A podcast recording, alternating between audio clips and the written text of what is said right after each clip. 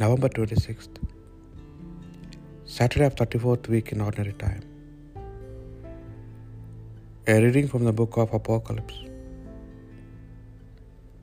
The angel showed me John, the river of life, rising from the throne of God and of the Lamb, and flowing crystal clear down the middle of the city street.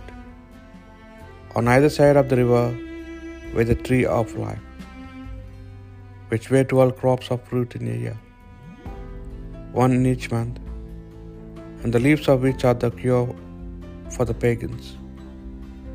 The ban will be lifted. The throne of God and the Lamb will be in its place in the city. His servants will worship him. They will see him face to face, and his name will be written to their foreheads. It will never be night again, and they will not need lamplight or sunlight, because the Lord God will be shining on them. They will reign forever and ever.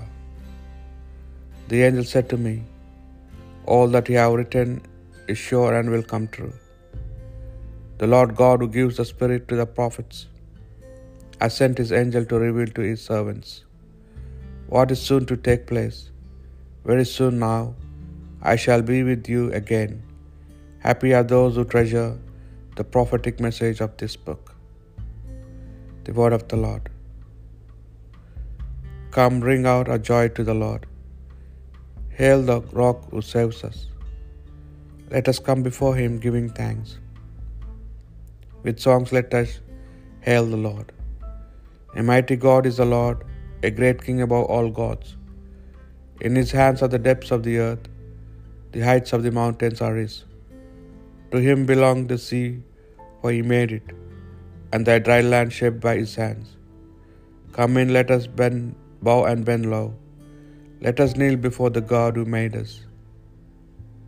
For he is our God, and we the people belong to his pasture, the flock that is led by his hand. A reading from the Holy Gospel according to St. Luke. Jesus said to his disciples, Watch yourselves, or your heart will be coarsened with debauchery and drunkenness, and the cares of life.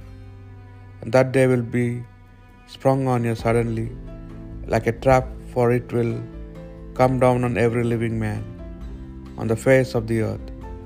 Stay awake, praying at all times for the strength to survive all that is going to happen, and to stand with confidence before the Son of Man. The Gospel of the Lord.